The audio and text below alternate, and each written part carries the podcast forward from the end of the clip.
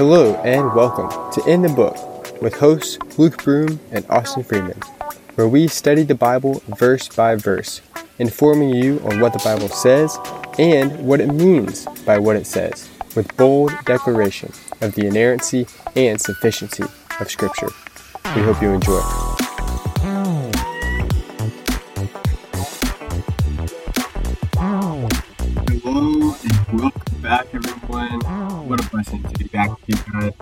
Recording this episode on January the 5th.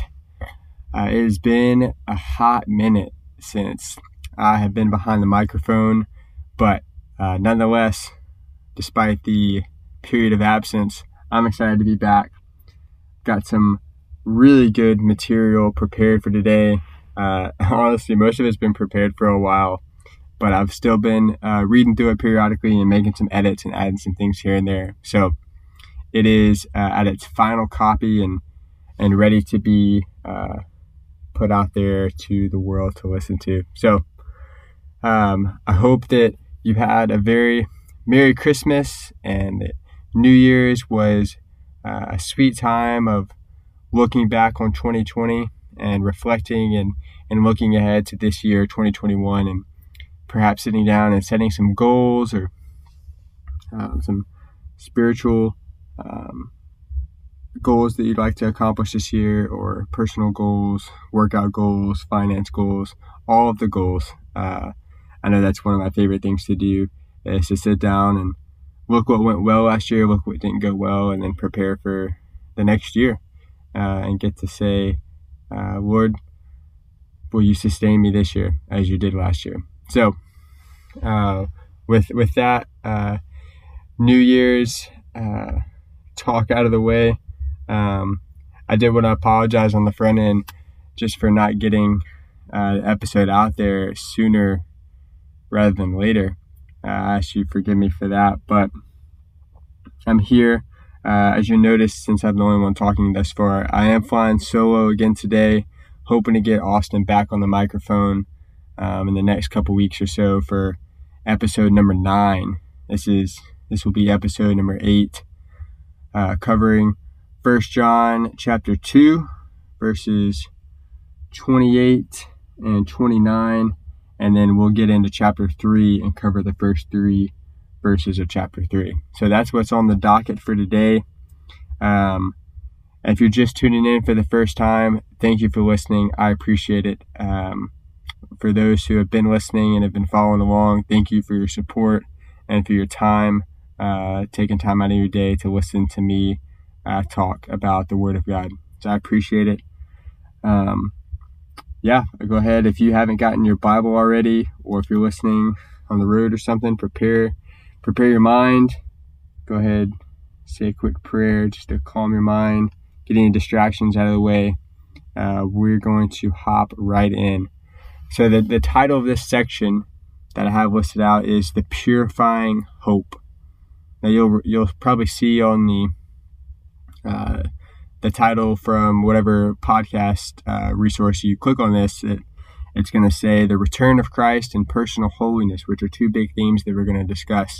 Uh, but you'll see as we get to the last verse that we're going to cover today uh, that, that a major theme is this purifying hope, and we'll discuss what that means. But we're going to go uh, starting in verse 28. I'll read the text for us out of the um, NASB, and we'll go from there. Now, little children, abide in him, so that when he appears, we may have confidence and not shrink away from him in shame at his coming. If you know that he is righteous, you know that everyone also who practices righteousness is born of him. See how great a love the Father has bestowed on us, that we would be called children of God, and such we are. For this reason, the world does not know us, because it did not know him.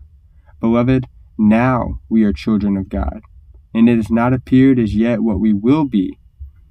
We know that when he appears, we will be like him, because we will see him just as he is, and everyone who has this hope fixed on him purifies himself just as he is pure. Amen. Well, that was the reading of God's Word. And we are going to hop right in, ladies and gentlemen. So, verse 28, John starts off with this uh, this word now. It's almost as if he is is starting a new uh, paragraph, if you will. Like he, John, at this point has hit the enter key and has tabbed over, and he's starting a new paragraph uh, with, with by saying now. Uh, but at the same time, he's also he's also still connecting what he has said previously. Uh, but it's got this emphatic start to it. Now, little children, we see that source of endearment again that we've seen before. Remain in Him or abide in Him. And so, by way of reminder, we haven't we haven't touched on this word in a while. This is the Greek verb meno, M-E-N-O. It means to stay or to be constant in one place or be constant in, in your relation to something. And so when John says remain or abide in him, we ask ourselves a simple question what is the object of our abiding? And the answer is Jesus. And so, right out of the gates here, I want to ask, just getting practical, or honestly, just declare to you if, if you're going to be constant in at least one thing, make sure that one thing is Jesus Christ. Perhaps you can ponder for a minute are, are you more constant with your hobbies, your job, any earthly relationships? We, we talked previously about how closely the the topic of abiding or remaining is connected to persevering in the faith. So how how, looking back on maybe even 2020, how, how did you persevere in the faith over the course of the year 2020? And what are some things maybe you need to pray and ask the Lord uh, to convict you of and to conform you more into the image of Christ as we go into 2021? The next question I want to ask off of this first verse, John says, right after he says, remain in him, we get this phrase, so that. This is an important phrase because it links what he just said to what's coming after. We can ask ourselves, it answers the question of why. We can ask ourselves the question, why are we to remain? Why are we to abide in him?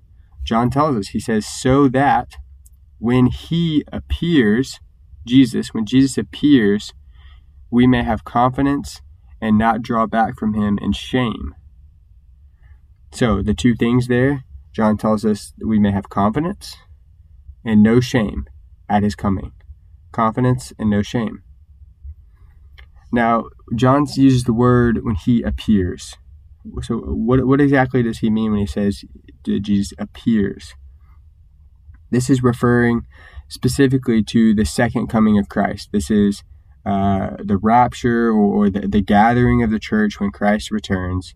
This is what John is referring to here. Also, at the end of this verse, when he says at his coming, same uh, same theme or same idea of what he's referring to. Now we look at the two words that I've mentioned that um, answer the question of why are we to remain.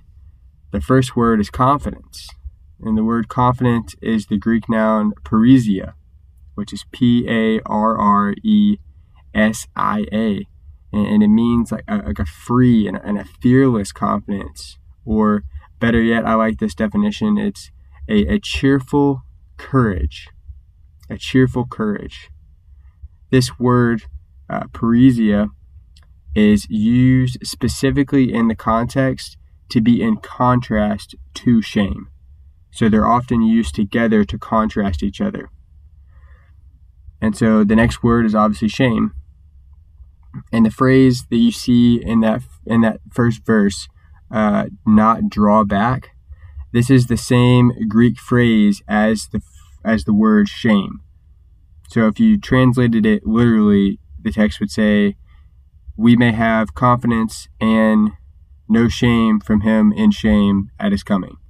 It's the same word, and this is the Greek verb aiskeno, A I S C H Y N O. And it's not a very uh, well defined term in the Greek. It simply means to make ashamed. Uh, so the word shame means to make ashamed. But uh, I pulled a kind of a lengthy definition uh, that is very informative and hopefully will add some meaning and some weight to this word. This is from Baker's Evangelical Dictionary of Biblical Theology. He says, quote, Shame is a consequence of sin. Feelings of guilt and shame are subjective acknowledgments of an objective spiritual reality. Guilt is judicial in character, shame is relational.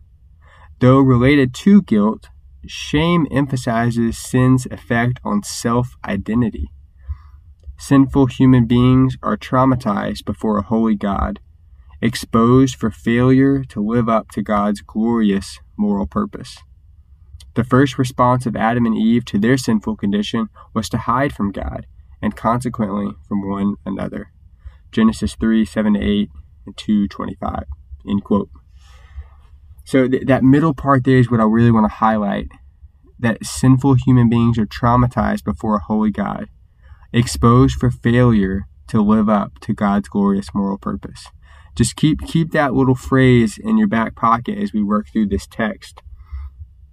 But John, if you imported or uh, that that phrase right there into the text where it says shame, you could read it as though remain in him so that when Jesus appears, we may have confidence, we may have this cheerful courage and, and not draw back, not be exposed of our failure, not be traumatized before holy God at Jesus' coming. And so we're going to answer the question of, of why this is as we get deeper into the text. But uh, briefly, I want to highlight that we see no neutrality in this verse as far as when Christ returns. John says that we will have confidence and no shame. There is no in between those things. There's no, you have confidence but a little shame, or you don't feel ashamed and you have no confidence. It, it's not an option here. The, the only other option available is to be ashamed and have no confidence. You're in one of two buckets. There is no neutrality. Now we get to, to the big question why is it that we have this confidence and we don't draw away, we don't draw back from Christ when he returns? Why is this true for believers? And we get the answer um, it's because our, our abiding in him proves the genuineness of our salvation. If you are, permanently remaining in Christ, you can be assured that at Christ's coming, you will be glad and you will rejoice and you will not be ashamed because of your sin. You will not be traumatized before a holy God. Why is this? Because your sin has been paid for and righteousness given to you by Him who is appearing to bring you with Him right? Christ has done all the work for us. He has come once to bring salvation, and he will come again to bring judgment. Praise God that he came the first time to bring salvation because he didn't have to. Now, we hop over into verse 29, and if we look at the verse 28 and answer the question of why, we can look at verse 29 and we can answer the question of how do we abide? Okay, so flowing out of that first verse, verse 29, can answer the question of how do we abide? John says, If you know that he is righteous, you know that everyone who practices righteousness also has been born of him. Now, I have a, a, simple exegesis of this verse that I'll tell you guys, and then I want to dive a little deeper into a couple things about this verse because it's really important, and it gives us some some good uh, theology and doctrine of God. So, the simple exegesis of this verse is that our, our personal righteous behavior is proof, evidence that we have been born again and given a righteous nature like God, who is righteous. Okay? But what does it what does it mean that God is righteous? What does that mean? To say that, that God is righteous is to beam a light directly into the bedrock of God's nature, His holiness. He always does right because that's His very nature. It's His nature is one that is without blemish. He is perfection. This attribute of God is one that is it's not inherent within us. We do, we don't share this attribute of God like uh, perhaps one of his other attributes, uh, love or mercy, kindness. Those are those are things that we can share in, uh, not to the same degree, but we can share in them. The holiness of God is not something that we uh, are inher- is inherent within us. The the holiness of God altogether refers to an otherness about God. It's his his transcendence. He is set apart from everything else that is. His very essence, his quality of being, it's it's totally different than us. Because God is holy, it's also true that all of his other attributes are holy. And so his his love is set apart. His grace is set apart. His sovereignty is set apart. The, the holiness of God is fundamental to God's nature. And this is a major reason why man in his finiteness cannot understand, cannot comprehend a, a holy and infinite God. Sinclair Ferguson uh, has this great quote. He he talks about God's holiness this way. He says, "quote God's holiness means He is separate from sin, but holiness in God also means wholeness. God's holiness is His Godness. It is Him being God in all that it means for Him to be God. To meet God in His holiness, therefore, is to be altogether overwhelmed by the discovery that He is God and not man. End quote. So, flowing out of this brief exegesis of the righteousness or holiness of God comes an important question How are we righteous? How are we righteous? And the answer to that question is that righteousness is imputed to us through the death of Christ. Imputed is a fancy word that, uh, to, to simplify, just means given to. Um, it is imputed to us through the death of Christ. This is why the cross is so magnificent and so miraculous because Christ took upon himself our guilt, our shame, and he gave us his righteousness, the very righteousness of God. Now, that which could never be inherent within us, the righteousness, the holiness, can never be inherent within us, is placed on us. As though dirty clothes have been removed from our backs, and we have been given clean clothes that can never be tainted. This is also why the theological term substitutionary atonement is used to describe what Christ did for us on the cross. Substitute because we couldn't do it and needed someone perfect, someone holy to do it on our behalf. And atonement because his blood perfectly covers, the word atonement means, covers all those who are to believe. And this is also why John goes on in the next verse, into the first verse of chapter 3, to, with great exclamation, declare his bewilderment of the kind of love that God has shown to us.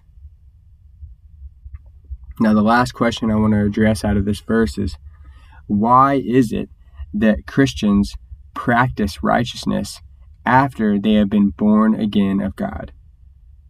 So, so far, we've, out of this verse, out of verse 29, we've answered the question briefly. This is not an exhaustive answer by any means, but what does it mean that God is righteous? Because the text says, if you know that he is righteous. And we answered the question, how are we righteous? And now we're going to answer the question, why is it that Christians practice righteousness after they have been born again of God? Because verse 29 tells us, you know that everyone, everyone who practices righteousness also has been born of him. That is to say, that if you have been born of him, you practice righteousness.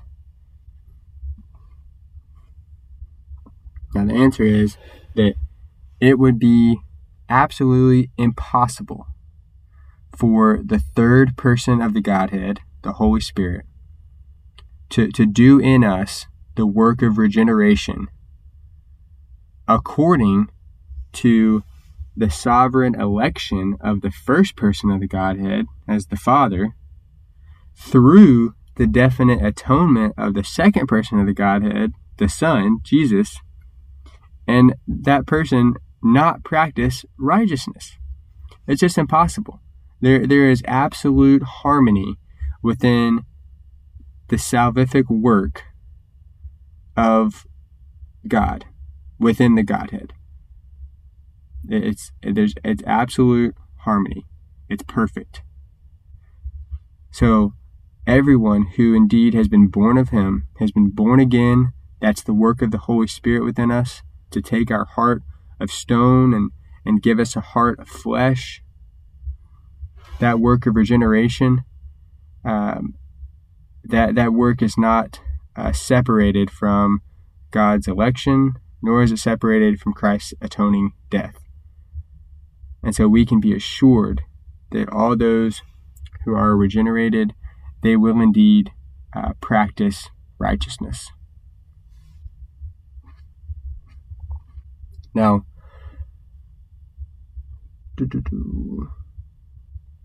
here is a question for you to kind of sit back, evaluate, uh, and ponder your current uh, degree of holiness, if you will, with humility. And when, when you survey your moral character, do you find yourself hating sin and loving righteousness according to God's law? Ask yourself the question Do you really love the things that God loves? And do you hate the things that God hates? That's perhaps a good question for you to meditate on today. But moving on to verse 1, we're now in chapter 3, and John starts off this chapter with See how great a love the Father has given us, that we would be called children of God, and in fact, we are. This is a beautiful, incredible verse. I'm excited to unpack it. And remember, from what we just discussed, th- this verse is flowing tightly connected to what we just discussed in verse 29 of chapter 2. Okay, remember what I said about um, the imputation of righteousness to us through the death of Christ.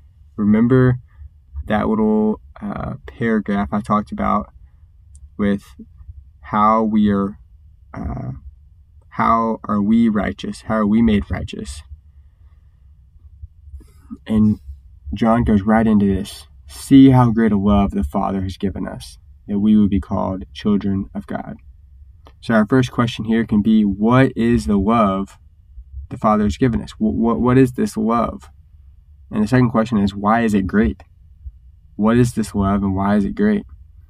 Well, the, the love that He has given us is adoption. Adoption into God's family because of what Jesus accomplished at the cross. What, what Jesus accomplished at the cross secured the salvation for all those who are to believe, and that assures that all those who are to believe are those who will be adopted into God's family. This is unbelievably miraculous. We who were aliens to God, hostile to God, enemies of God, are now in fact called children? How can this be so? flowing directly off of the effects of the imputation of Christ's righteousness from the previous verse. Listen to this from uh, the Apostle John from his gospel account. But as many as received him, to them he gave the right to become children of God, even to those who believe in his name, who were born not of blood, nor of the will of the flesh, nor of the will of man, but of God. That was John 1 12 through 13. No, no one is adopted in who is not first born again. Therefore, meaning they had to have been ransomed by Christ at his death. But those those who are to believe in Christ are the ones whom he died for. This is the doctrine of definite atonement. Those whom the Father elected are those whom the Son died for, and are therefore those whom the Spirit regenerates. There is no contradiction within the Godhead, especially in relation to the work of salvation.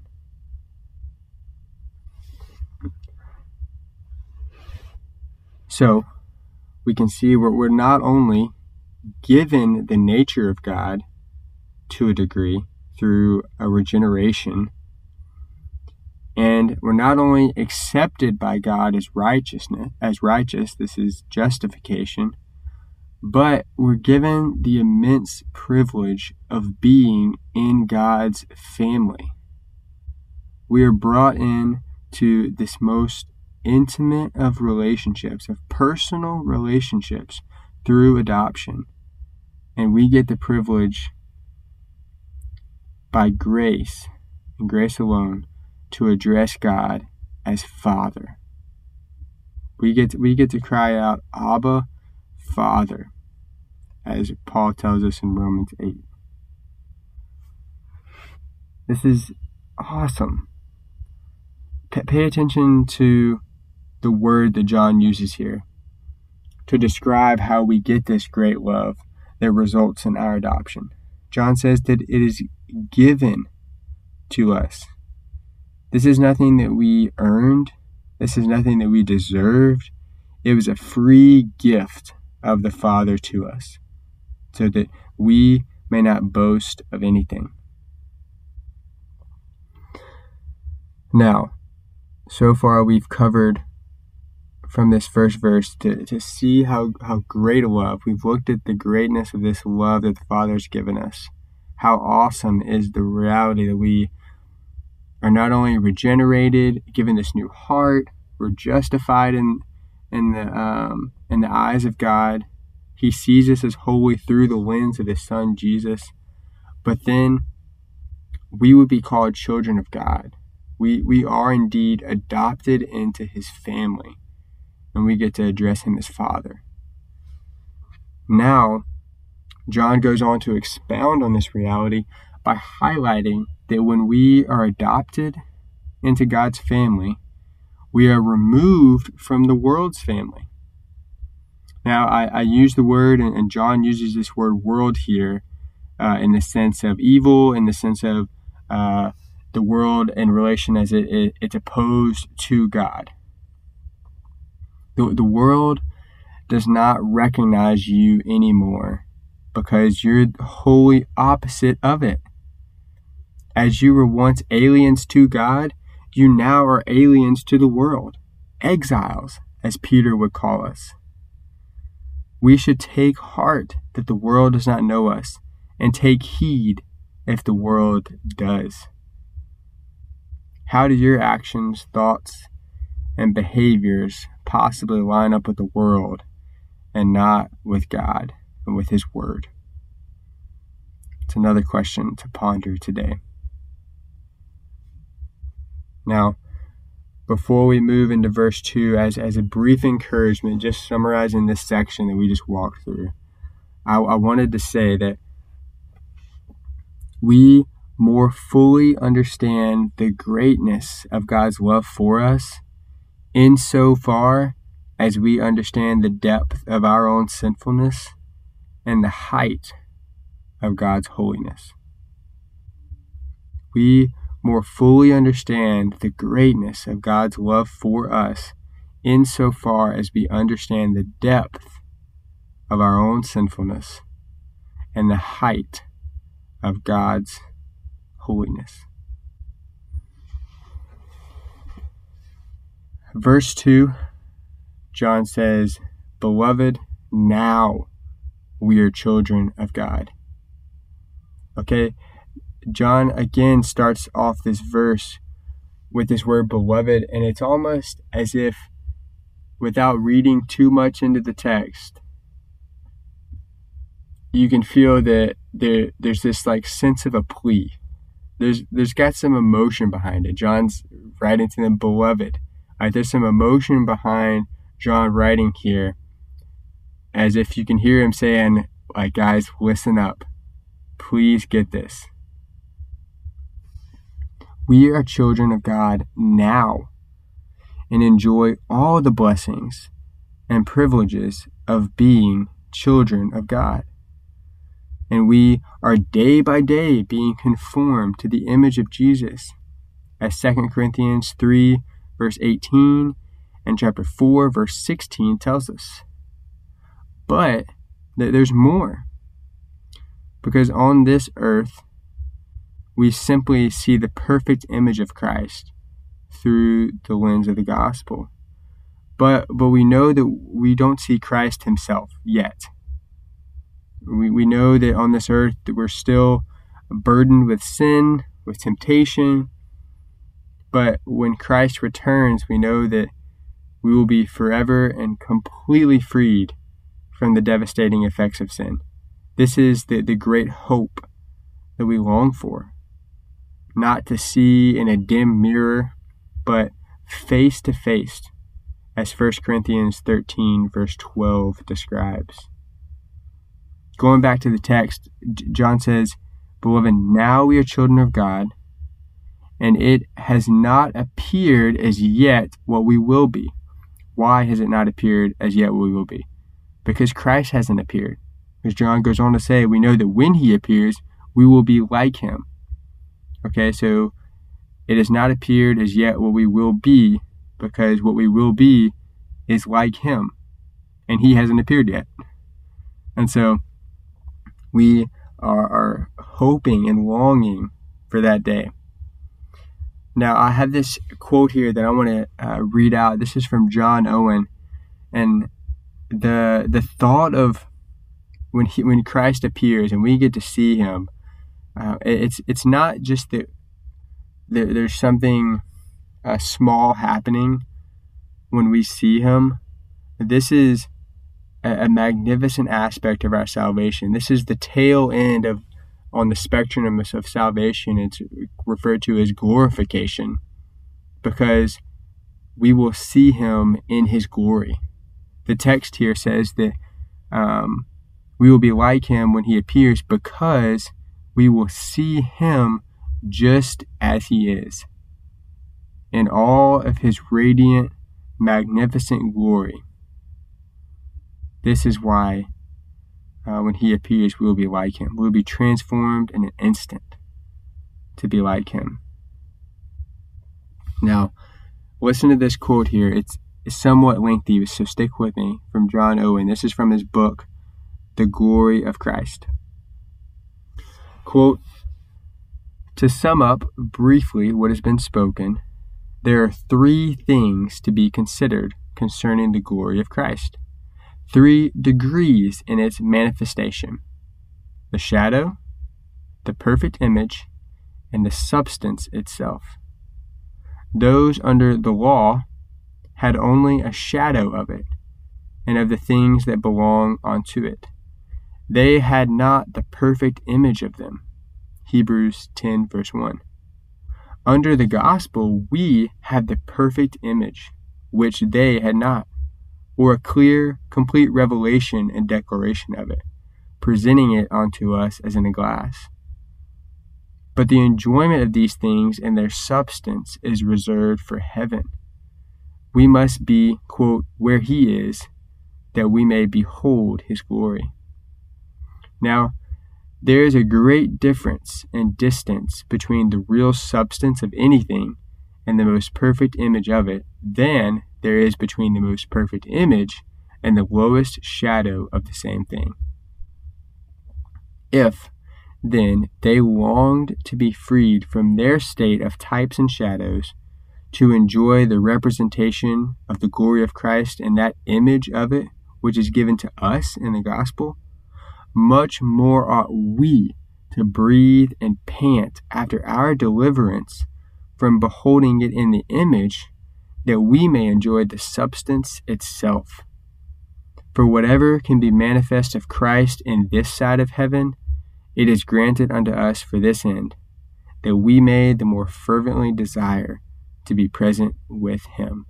End quote. Now, that was a lengthy quote, so let me quickly summarize it uh, in case you didn't catch uh, what John was saying here. John Owen, not uh, the Apostle John, what John Owen was saying here. And that is that under the Old Testament law, the, the Israelites had uh, just a shadow of what was to come. And then Christ came, um, he lived the perfect life, he died the substitutionary death, he rose from the grave he ascended to the right hand of the Father, and we are we have recorded for us the gospel uh, accounts and the New Testament, which expounds on the gospel accounts.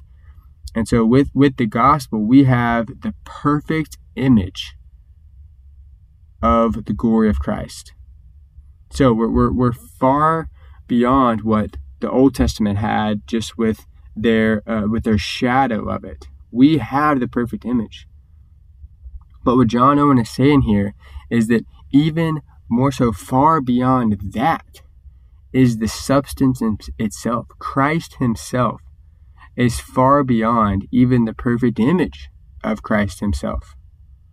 And so that uh, that last uh, sentence, John says, whatever can be manifest of Christ in this side of heaven, so we have the perfect image of it in the gospel, it's granted to us that we may more fervently desire to be present with Him. The Christian should always be more fervently desiring to be present with Christ. That doesn't mean that we forsake what we're doing here on earth. That doesn't mean that we um, give up responsibility. We don't act with uh, with responsibility and with a with a clear conscience. Um, that's not negating those things, but it, but it's it's keeping the main thing the main thing, um, and that is that uh, we're we have this purifying hope. That's the the theme of this section here. Uh, this hope that one day Christ will return, and we we will get to see Him in all of His glory, and in that moment we will be made like Him. We will be glorified. We will have uh, a new body, a resurrected body, like Christ. And so, um, I answered this a minute ago, but why will be like him when he appears? We, we will see him in the fullness of his glory. Uh, this is um, what is known in theology as the beatific vision. The beatific vision. So, and that leads us into the final verse of today's um, Bible study, and that is verse 3 And everyone who has this hope, okay, so this hope is what he has said thus far, what John has uh, said thus far. This hope set on him purifies himself just as he is pure. So, what, what is the hope? Well, it's what John has talked about thus far. That's the return of Jesus Christ. Okay, let me let me pause for a second and just say that any other hope will fail you. any other hope outside of Jesus Christ will fail you. Maybe you're hoping to fulfill uh, some sort of um, American dream that's been ingrained into uh, the youth of America and uh, the boomer generation and to, to get married, have kids, preferably two kids, boy and girl, and then have a nice house, nice cars, have a family that's kind and loving to one another, always gets along, and then a nice job that, that has good security and provides comfort. Or maybe uh, your hope, more of a uh, postmodern thing, is, is self actualization. Maybe, maybe uh, you truly believe if you just keep searching within yourself, you'll finally become who you were meant to be, and that's that's your hope. Um, I'm, I'm here today uh, to be the bearer of bad news. Uh, that hope will indeed fail you.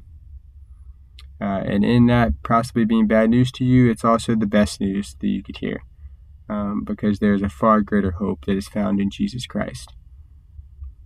Now, remember that the things of this world are temporary. Okay? You cannot take them with you when you die. They will remain here where moth and rust will destroy. Jesus tells us it's much better for us to lay up our treasures in heaven. Now, flowing off of this last verse, we can ask ourselves the questions, ask ourselves the question, why do we purify ourselves? And the answer is because he is pure. The apostle Peter says this a different way in 1 Peter 1 verses 15 and 16. Quote, "But as he who called you is holy, you also be holy in all your conduct, since it is written, You shall be holy, for I am holy. End quote. Now, logically, the next question would be okay, I understand the why, but how? How do we purify ourselves? And the answer to the question is by setting our hope on Jesus Christ, the one who is pure. Okay, why do we do it? Because He is pure. How do we do it? By, by setting our mind on Him who is pure. That's how we purify ourselves, by looking to Christ. Now, this is for someone who is already a believer. Um, disclaimer if you're not a believer, then this will not work. Uh, I implore you, um, today is the day of salvation. I would encourage you to repent, to turn from your sin, and to believe on the Lord Jesus Christ. Um, indeed, the gospel has been proclaimed here on this podcast today, uh, or whatever day you're listening to this. But that is the why and the how to, to purifying ourselves. And so that brings us to the take home message for today. And uh, this purifying hope, this is the whole theme and take home point of, of this section that we discussed today. The believer's hope of Christ's return causes us to pursue holiness in this present age. We are preparing right now for glory unimaginable when Christ returns. O- obeying God is never burdensome to the one who sees God in his holiness and understands the grace that he has been shown in Jesus Christ. Amen. Well, ladies and gentlemen, thank you for listening. Thank you for sticking with me now for 45 minutes. I appreciate you. That is all that I have for today. That was uh, John, the end of chapter 2, verses 28 29, and the first three verses of chapter 3. Uh, we will discuss more of chapter 3 on the next episode of In the Book. But again, thank you. As always, leave a review, leave a, uh, a rating on whatever podcast platform you're listening to. Um, on behalf of Austin and I, we appreciate you. Uh, we are frequently praying for our listeners. Um, we don't know you by name, some we do, but we're, we're praying for you. Uh, we're praying that this podcast is uh, beneficial to your spiritual growth, is uh, resulting in maturity and spiritual growth. Um, you can always reach out to us by text or email. Um, our email for the podcast is on the website if you want to go check that out. We would love recommendations and um, comments or support, whatever you got. So, again, thank you, love you, and we will catch you next time on In the Book.